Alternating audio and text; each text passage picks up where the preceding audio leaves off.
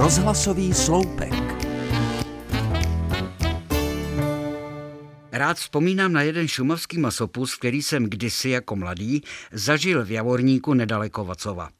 Vylouplo se nádherné nedělní ráno, teplota lehce pod nulou, sluníčko a třpitivý sníh. Zkrátka kouzelná, tichá idyla.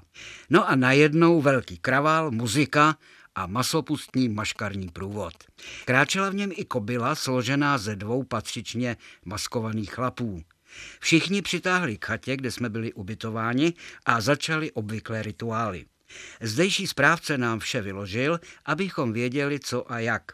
Maškary je třeba pořádně pohostit, protože jinak by se prý z baráku nehnuli. Zařídili jsme se podle toho.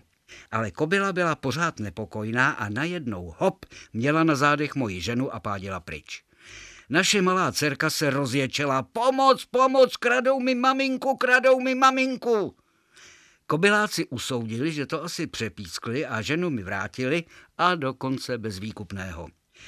Neděle zvolna plynula a my jsme vyrazili směr Vacov a České Budějovice, tedy domů. Po pár kilometrech nás zastavil další průvod masek, tentokrát už značně posilněných panáky.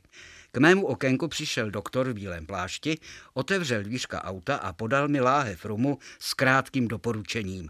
Musíš pít, protože pitní režim je důležitý. Ukázal jsem mu na volant a díky odmítl. Řekl, dobře, nechceš, tak si tě označím. A namatlal mi něco na obličej. Pak nás průvod milostivě propustil. Po pár dalších kilometrech jsme stavěli znovu. Tentokrát to nebyly masopustní maškary, ale skuteční příslušníci tehdejší veřejné bezpečnosti.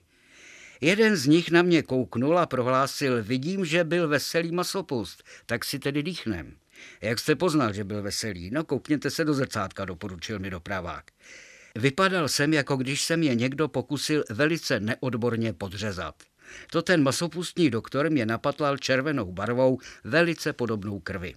Ale všechno dobře dopadlo, nic jsem nedalíchal a šťastně jsme dorazili domů. Přeju dobré jitro.